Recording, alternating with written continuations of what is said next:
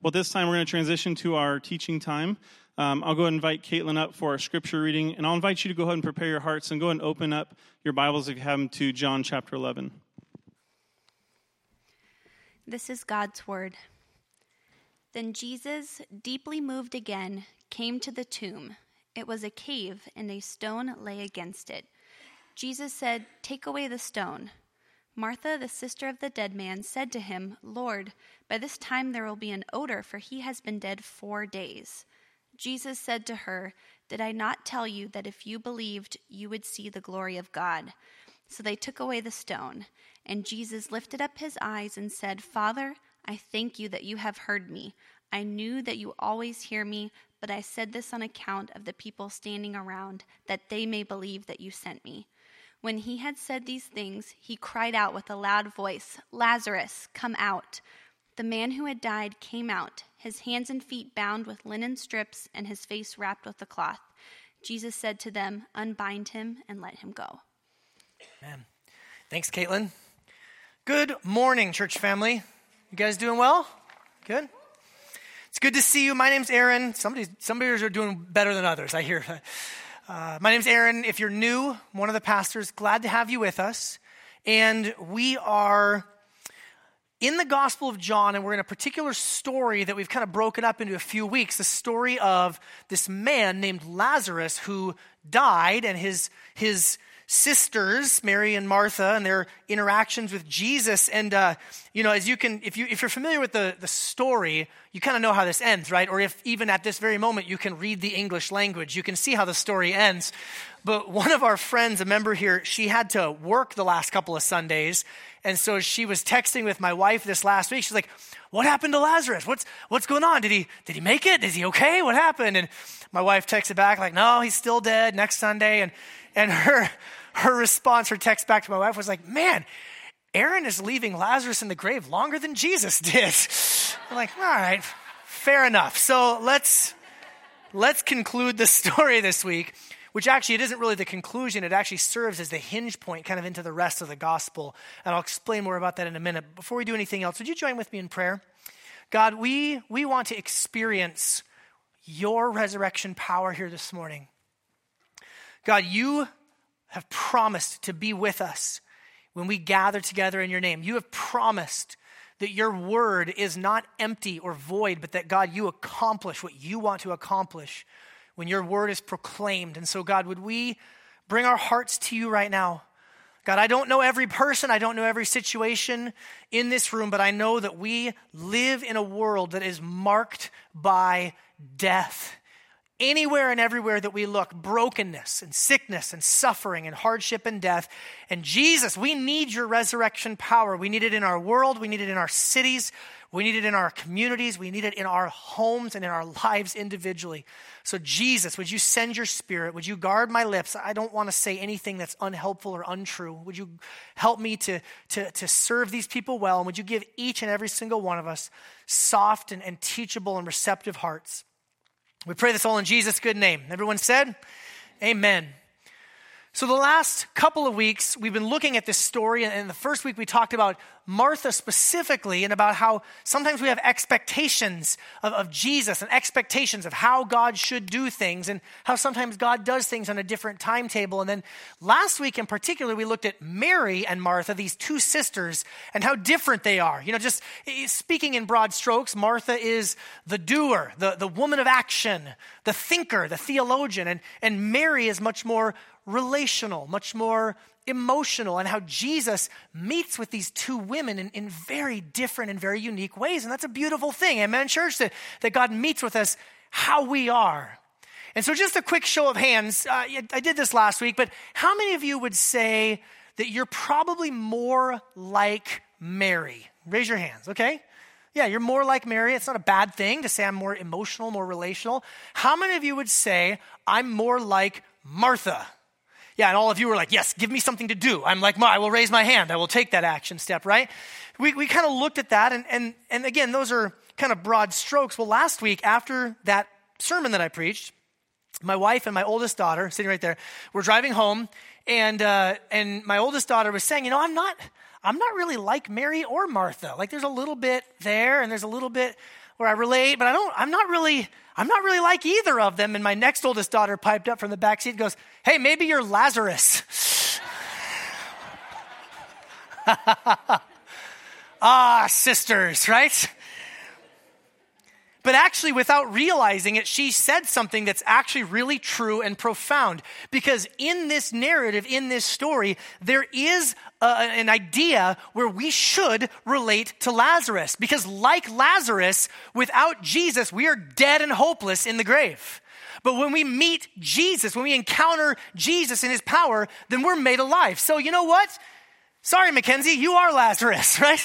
But we're all Lazarus.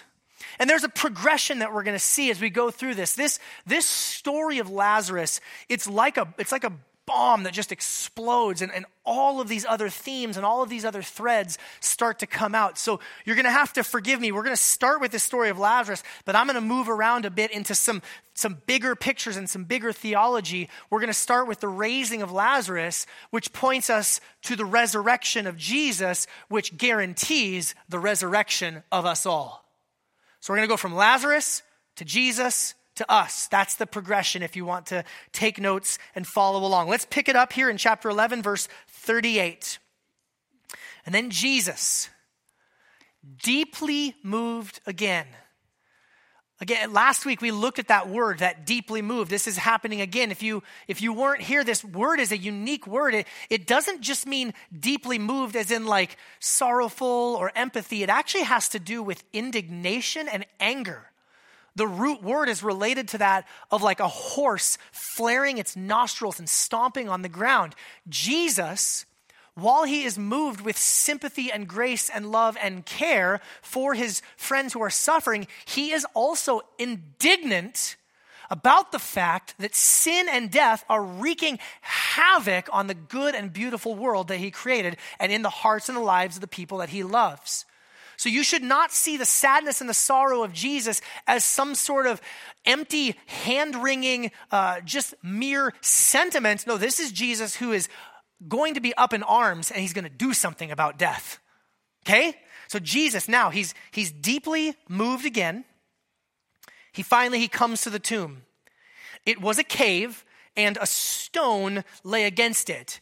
In this part of the world, in this time of the world, the standard practice when somebody dies is they would bind them up uh, in linen strips. They would put oils and spices on their bodies and they would place the body into this cave. And often these caves would have multiple shelves. It would be kind of a shared grave, often a family sort of a grave. And they would leave the person's body in there for a few years. And when decomposition had done its work, they would go in, they would remove the remains, they would take the bones and place them into a much smaller, you could call it an ossuary or a, a box that they would put the bones in. And let's just say, praise the Lord that that's not standard practice for us today, because I would not be able to do that job. I'd have to hire someone to do it, but that's kind of what would happen. And so Lazarus is here in this first stage of burial, waiting for decomposition to set in. Jesus said, Take away the stone. Martha, here's Martha again, the sister of the dead man, said to him, like, just look how practical minded she is. Lord, by this time there will be an odor, for he has been dead four days. Or as the King James Version so eloquently puts it, he stinketh. Right? So Martha's like, look, Jesus, I mean, look, she, I love Martha. She's, she's a woman of action, she's theological, and here she's even a little bit scientific. Like, listen, there will be an odor, decomposition and decay has set in you really ought to rethink your plan, dearest Lord Jesus. Jesus said to her, Did I not tell you that if you believed, you would see the glory of God? Hey, Martha, remember I reminded you about this. So they took away the stone. And Jesus lifted up his eyes and said, Father, I thank you that you have heard me. Is it good to know that the Father hears the prayers of Jesus? Is it good to know that He hears your prayers as well? That you who are in Christ have access to the very throne room of heaven because you're in Christ, you're with Christ, and that when you pray, you can have confidence, like Jesus has confidence, that you are heard. I thank you that you've heard me. I know that you always hear me, but I said this on account of the people standing around that they may believe that you sent me. Now listen, this there's a focal point here about Jesus saying, I want you to really believe what I'm doing. I, I came across this quote from a, a commentator named Gary, Gary Burge, and, and it, he brings up a really interesting thought. This is what Gary says. He says that this note is significant, that Lazarus has been dead for four days. There was a well known Jewish belief, attested from about 8200, that the soul of a dead person remained in the vicinity of the body, hoping to re enter it for three days. But once decomposition set in, the soul departed. John wants us to know clearly that Lazarus is truly dead and that the miracle of Jesus cannot be construed as a resuscitation. Okay? Not like Miracle Max and the Princess Bride, he's mostly dead. Lazarus is all the way dead, fully dead. And Jesus is saying, I'm, I'm doing this on purpose. God, thank you for allowing me this opportunity. I know that you always hear me, but I'm saying these things on account of the people standing around that they may believe that you sent me. By the way, again, this is all side notes. I'll get to my main points in a moment here, but have you ever been self conscious when you're praying because you're thinking about what the other people are thinking about while you're praying? So that's not how prayer is supposed to go. When you pray, you're supposed to talk to God. Right, yeah, you're not praying for the benefit of the other people. But I love that Jesus here says, No, I'm explicitly praying to you right now, Father, so that these other people standing around may know you've already heard me. You've already answered my prayer. I've been praying this whole time. I've been praying that the decomposition wouldn't set in. I've been praying that you would preserve him and not let him see decay. I'm just saying these things out loud now so that they can really believe that you sent me. When he said these things, he cried out cried out. It's a strong verb. With a loud voice. Double emphasis. I need your help on this one, Sound City. He cried out with a loud voice, Lazarus, come out. Now you gotta imagine there was at least one skeptical person in the crowd. They're like, Are you serious? He's dead. And you're yelling at a corpse. Like, I've heard of this Jesus character, but he seems like he's come unhinged. And then I love how underwhelming it is. Well, the man who died came out. his, hands and feet bound with linen strips, and his face wrapped with a cloth, like he can't even see. And Jesus said to them, Unbind him, let him go. Like, Lazarus, where do you want to go? Like, well, I haven't really thought about it. I've been dead for four days, but thanks for asking. Like, unwrap him, let him go. I would just like to point out to you that if God did not empower Lazarus, Lazarus could not have obeyed what Jesus said to do. Dead people cannot get up and come out of the grave unless God does some sort of miraculous work that enables them to do so. Are you tracking with me?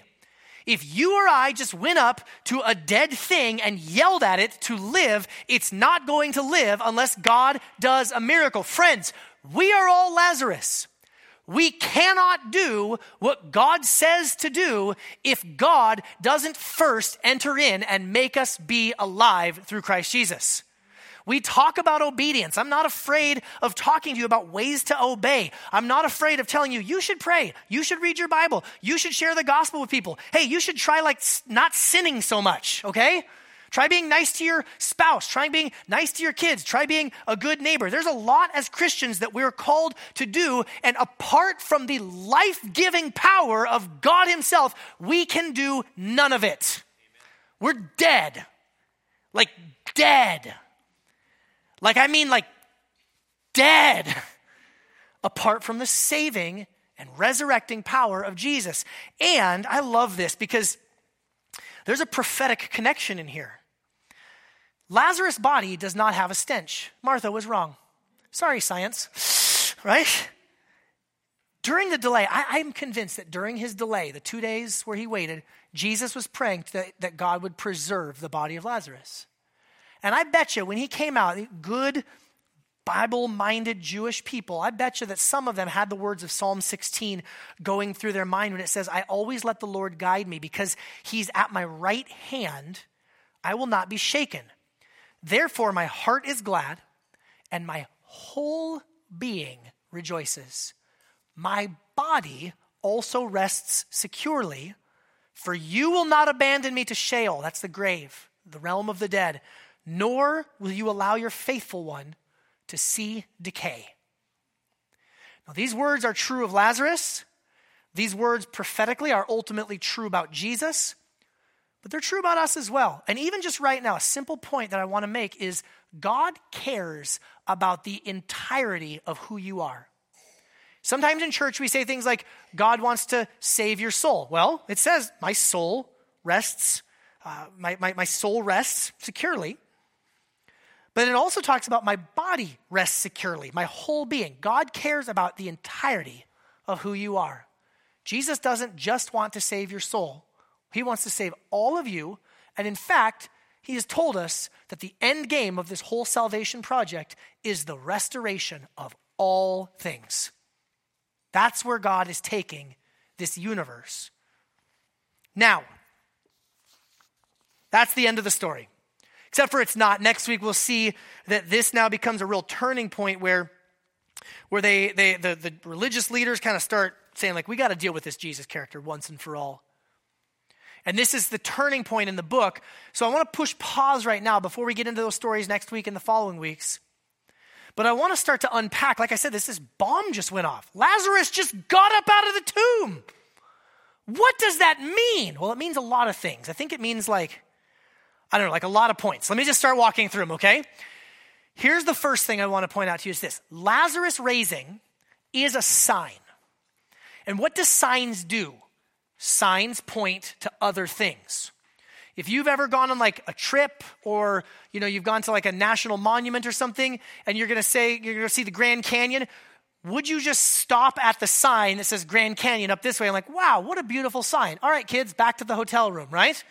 No, you need to follow the sign all the way to where it's going. You remember back in the beginning of the Gospel of John, we haven't talked about this for a while, but like back in John chapter 2, who, who here remembers what the first miracle that Jesus performed was? Water into wine. And it, the, the author, John, the apostle, he tells us explicitly this was the first sign that Jesus performed. In chapter 4, this was the second sign that Jesus performed. And then he stops numbering them for us. It's almost like John is saying, hey, pay attention.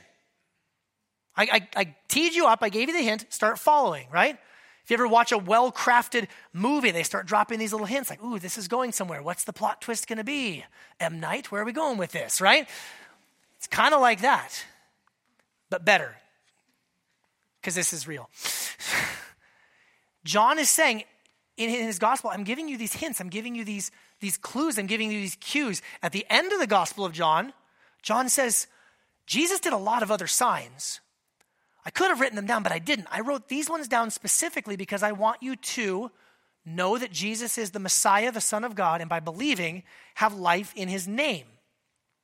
The signs are all pointing to various aspects of Jesus' life, death, resurrection, his ministry to teach us things about the kingdom of God. N.T. Wright puts it well. He says, We cannot but connect the two the fate of Lazarus and the fate of Jesus. We cannot but suppose that Jesus, in praying for Lazarus and then raising him to life, was aware that he was walking toward his own death and praying his way into the Father's will for what would happen thereafter. The raising of Lazarus is not about the raising of Lazarus. The raising of Lazarus is about a signpost pointing us to Jesus' resurrection. Now, this story you're going to see next week, the religious leaders start saying not only do we need to deal with Jesus, we actually need to kill Lazarus again because he stands as too much of a testimony of the validity of these things that Jesus is saying. That's crazy, right? The, the religious leaders are saying we need to commit murder to keep people from believing in this other guy who keeps raising people from the dead and healing the sick. Just let that logic rest on you for a minute. But it brings up an interesting point, which is this they could kill Lazarus again. They could kill Lazarus, which means, this is point two, if you're tracking along, the raising of Lazarus is different than the resurrection of Jesus.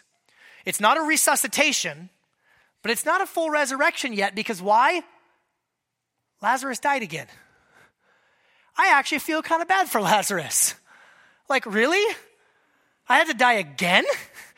I was raised back to life. That was unpleasant. I'd like to not repeat that. Oh, now I get to die again. Thanks.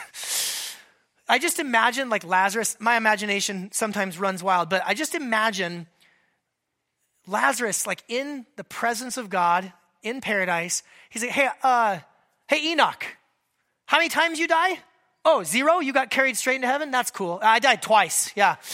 Oh, Elijah, what happened to you, bro? Oh, you got carried by chariots and fire and all that, just straight into the presence of God? That's awesome. Yeah, I died twice, two times.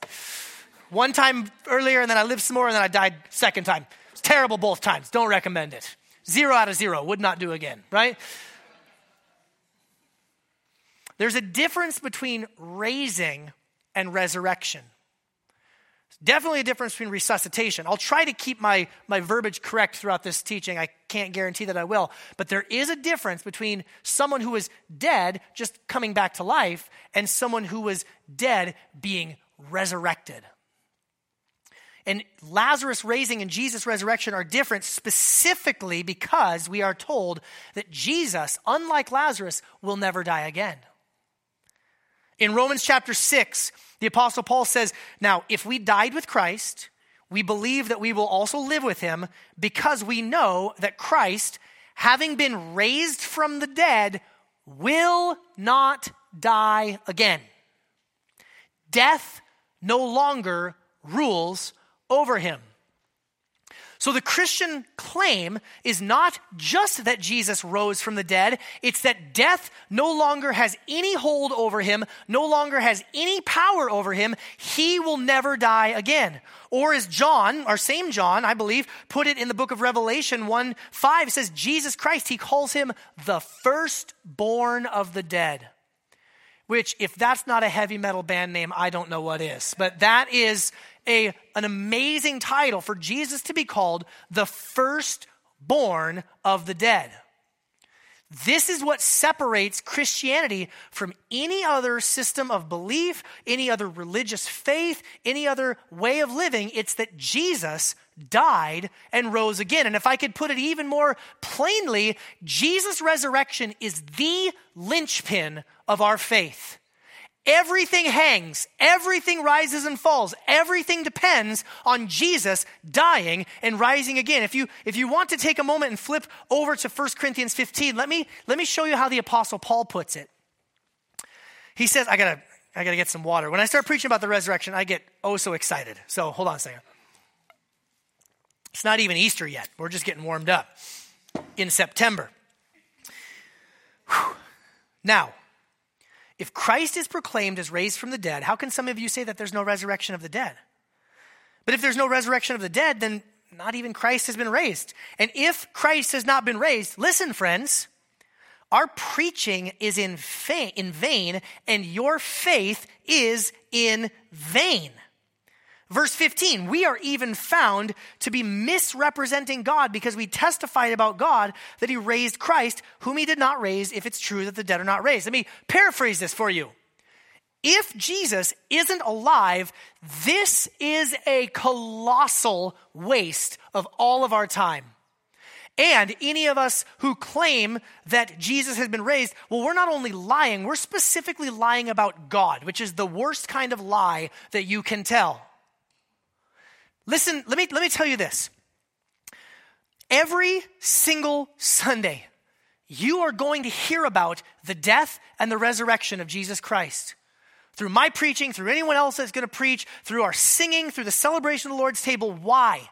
Because it is the core of the Christian faith. We could do sermons about how to manage your finances. That's all well and good, and that's totally fine. We could do sermons on how to love your spouse or how to be a better parent. We could teach all sorts of good moral teachings about how to be a good moral person that's not necessarily bad and wrong, but if it doesn't depend on the death and resurrection of Jesus, then it's not a Christian sermon. There are plenty of TED Talks out there with lots of good, useful, practical help and information. What you need to understand that if it's not about the death and res- if it's not dependent on the death and resurrection of Jesus, then it is not a Christian sermon. It might be good, helpful, true, all of that. I'm not saying it's not helpful. I'm just saying it's not Christian. If Christ has not been raised, then our preaching is in vain. For if the dead are not raised, not even Christ has been raised, and if Christ has not been raised, your faith is futile, and you are still in your sins. Then those who also have fallen asleep in Christ have perished. If in Christ, listen to what he says. If in Christ we have hope in this life only, if all this is is just about how to make you have your best life right now, we are of all people most to be pitied. In the words of that great theologian, Lloyd Christmas, you are one pathetic loser. From Dumb and Dumber, right? That's a joke.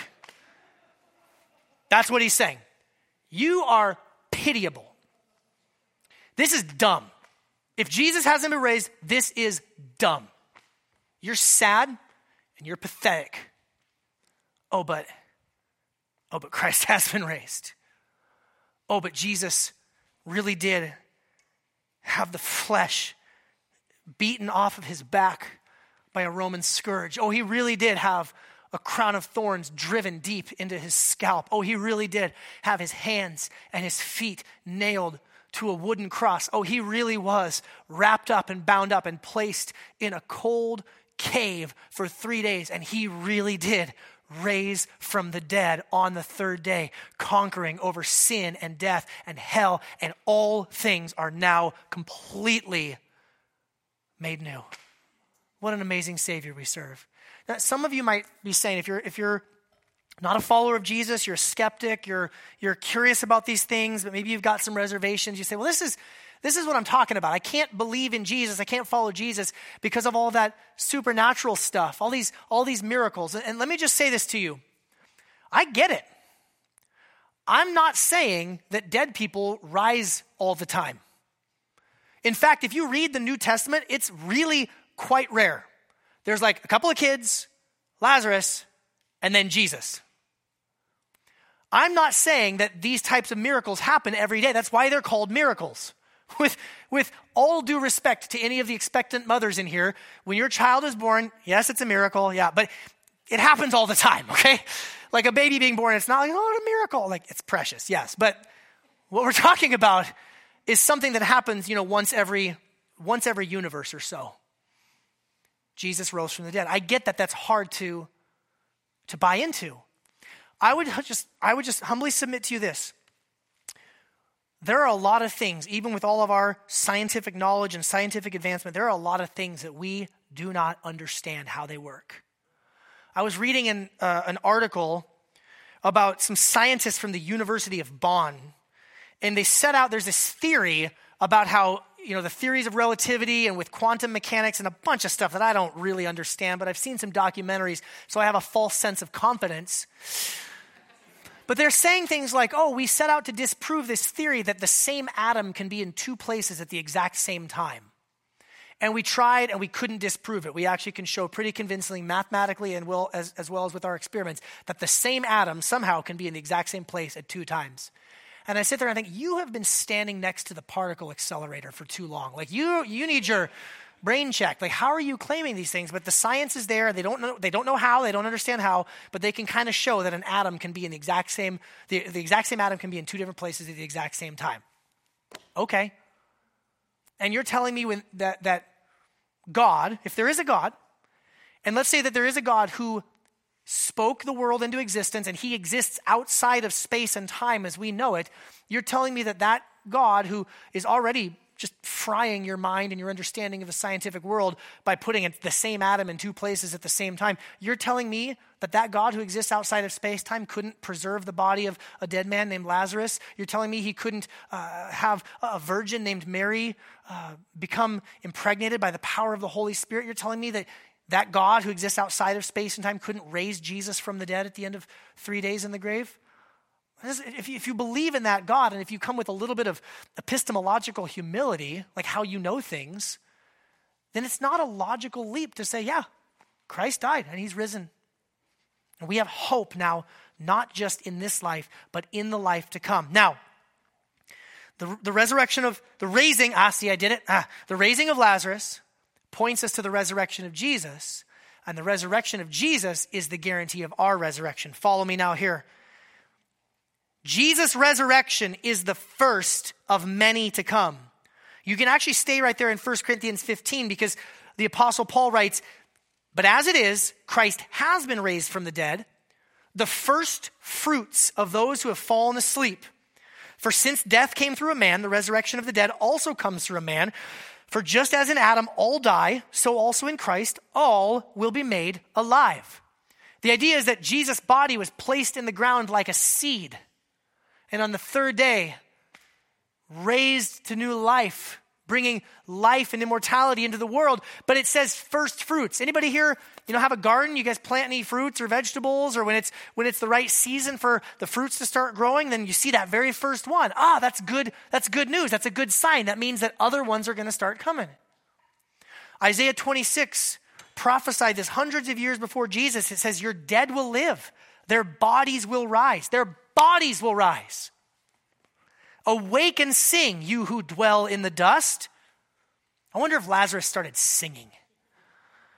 For you will be covered with the morning dew, and the earth will bring out the departed spirits. Lazarus was raised, Jesus was raised, many more will be raised. And you say, well, wait a minute, I thought we were already raised with Christ. The Bible uses that kind of language. Yes, we are raised spiritually now, and we will be raised physically later. I think Colossians 3 is really helpful with this, the way that the Apostle Paul puts it. He says, So if you have been raised with Christ, okay, past tense, show of hands, how many of you have placed faith in Jesus? Then you have been raised with Christ. Awesome news. If you have been raised with Christ, you need to seek the things above where Christ is, seated at the right hand of God. Set your mind on things above, not on earthly things, for you died. Like your life, the, the life you once lived, it's dead. That person is dead and buried and gone. You died, and your life is hidden with Christ in God. And then listen what he says in verse 4. Right out of all of that, he says, Then, when Christ, who is your life, when he appears, when he returns, when he, when he comes to reclaim that which is his, then you also will appear with him in glory. So, you get the best of both worlds. You are raised spiritually now. And we don't yet feel the full effects of that glorification, that resurrection that Jesus experienced. But one day when Christ appears, you will. It is not just that your spirit is raised with Jesus, it is literally that your body will be raised with Jesus. Physical resurrection is the final step of salvation. Let me say it again. Physical resurrection is the last step of salvation. Salvation. Before the foundations of the world, God predestined you to be adopted into his family. So your salvation goes back before there was a world.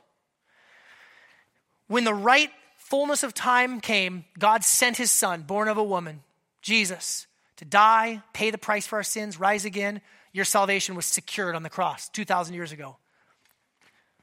You recognize that you are a sinner and you're in need of grace. You pray, you bow your knee, you humble yourself. God's Spirit enters into you, makes you alive. You are receiving your salvation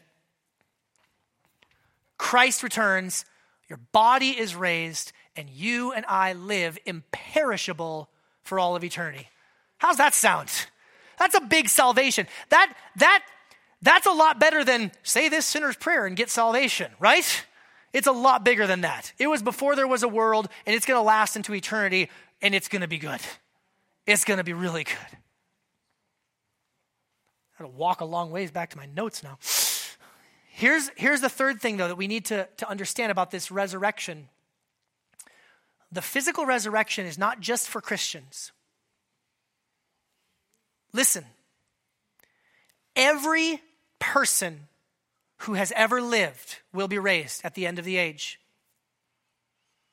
The prophet Daniel says this He says, Those who sleep in the dust of the earth will awake, some, listen to these words, some to eternal life, and some to disgrace and contempt.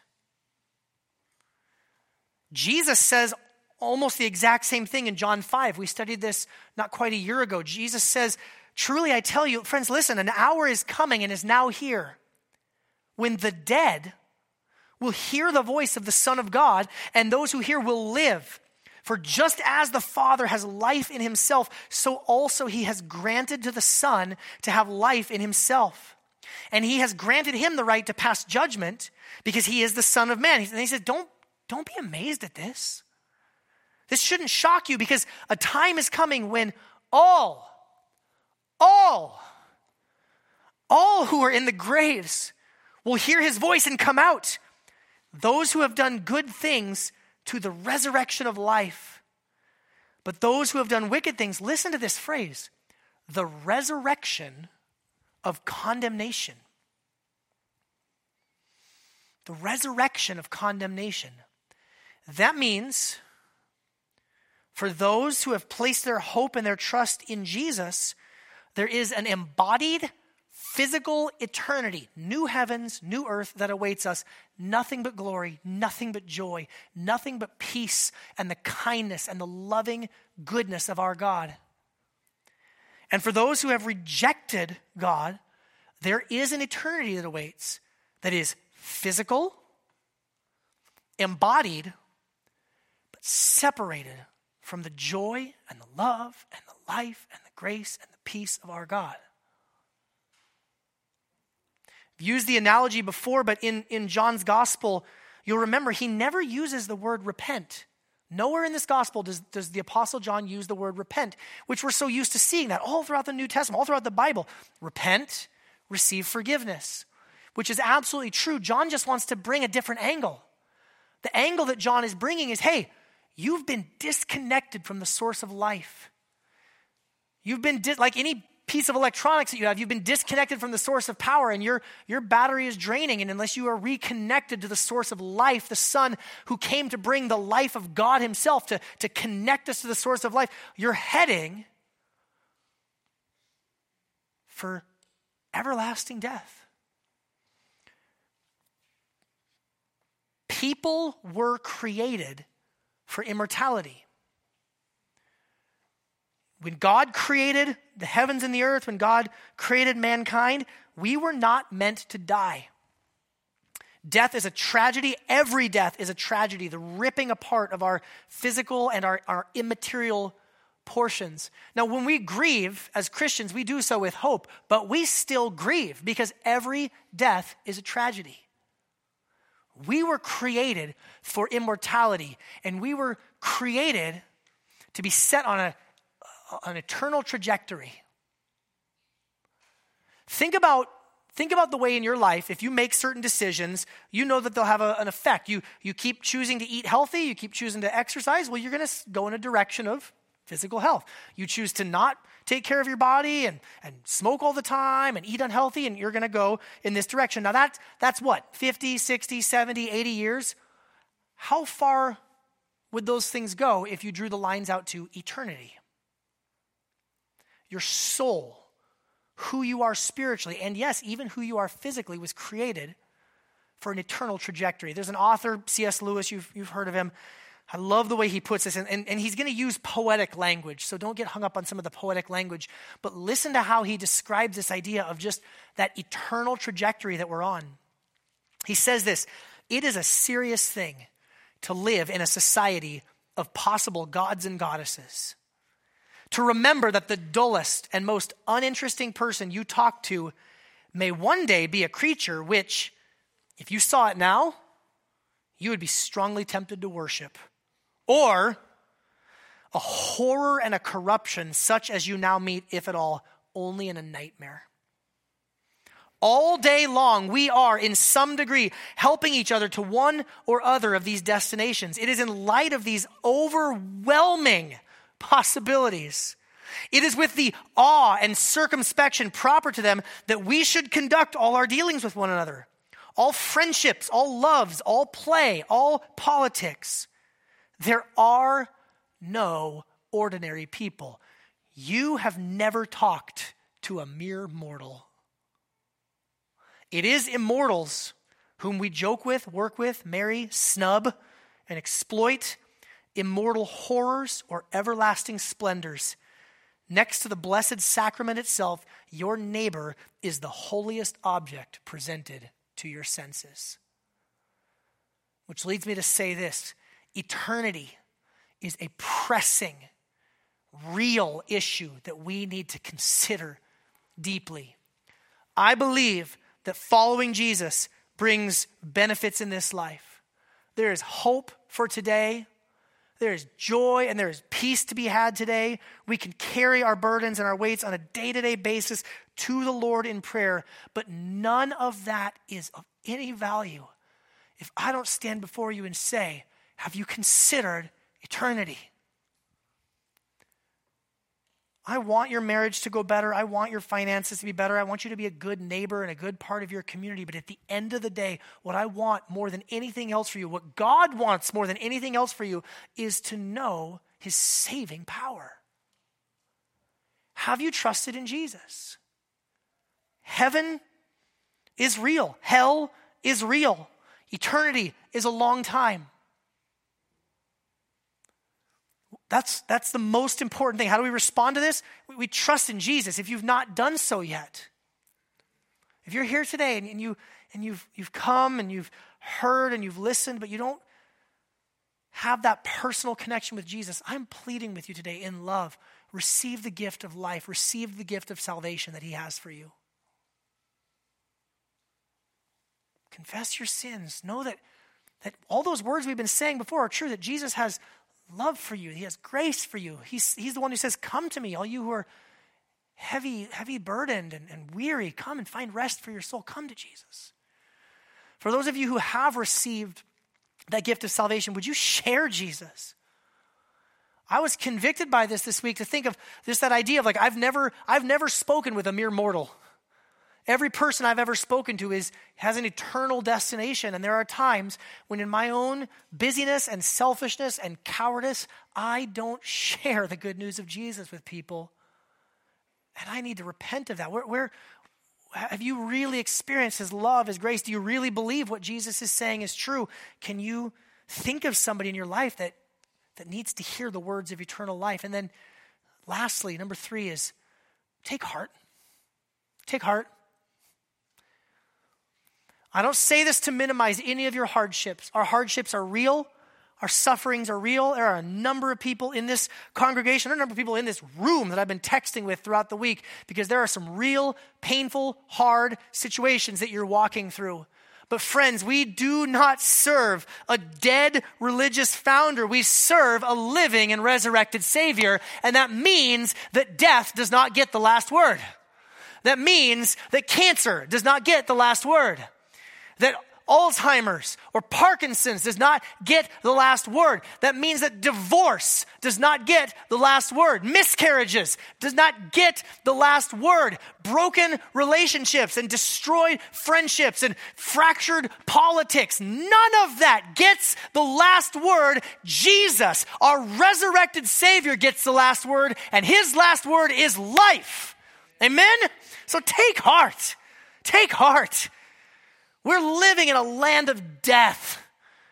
Everywhere around, we see the corruption and the bondage of decay. But guess what? If you're a Christian, then you've got God's resurrecting life force within you. His Holy Spirit is within you, and you get to go share a little bit of life in a dark and broken world. Praise God. How good is that? All right, we got to pray. And then I'll invite Pastor Doug to come lead us in communion. God, we are so thankful that we are people of the resurrection. We're so thankful that death and destruction doesn't get the last word. We're so thankful, Lord Jesus, that you died and rose again. And God, would you help us? If there's anyone here today who needs to receive that gift of grace, that gift of salvation for the first time, God, would you empower them to do so? Like Lazarus, we can't obey you unless you do it. So would you please do it? God, if there's any of us here that need to, to uh, just go share this good news with someone, would you put them on our hearts and minds right now? And for all of us, as we live in a broken land, a weary world filled with the markings and the effects of death, would you empower us and strengthen us to go be agents of your life? We pray these things in Jesus' good name. Amen. Thank you, Pastor Aaron, for faithfully teaching us from the Word. Really appreciate that. Um, we're going to transition now from the sermon to communion. And if you have the elements with you, um, go ahead and start getting them out. If you didn't, there's some out by the doors you can grab real quick. The Lord Jesus, on the night when he was betrayed, took bread. And when he had given thanks, he broke it and said, This is my body, which is for you. Do this in remembrance of me.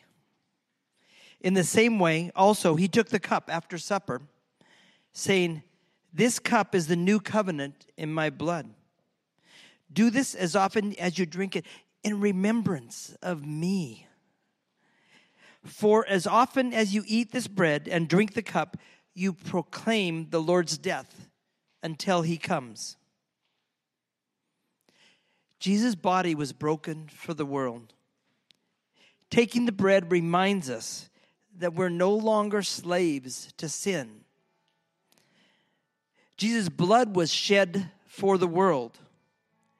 Taking of the juice reminds us of the great sacrifice for our sins and how dreadful, how dreadful and serious our sin is in the presence of a holy God.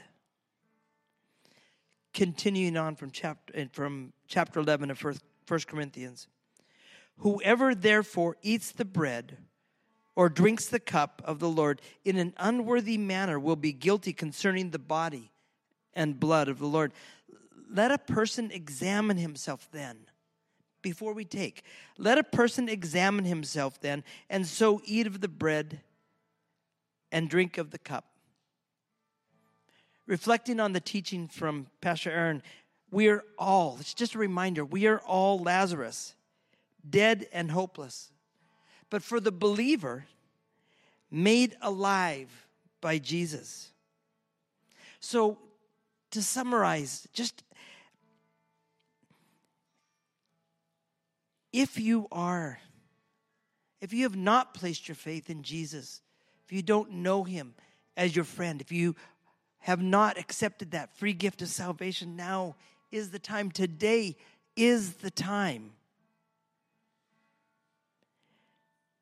If you are a believer, yes, we need to be witnesses.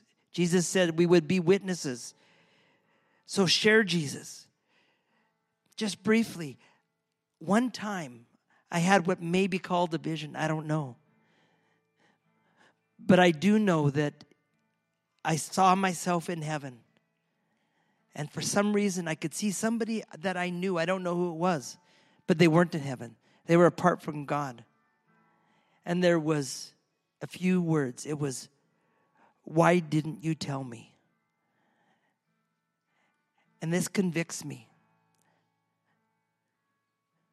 So may we be all those that share Jesus with our friends and our family, the people that God's brought into our life. And finally, as Pastor Aaron said, take heart.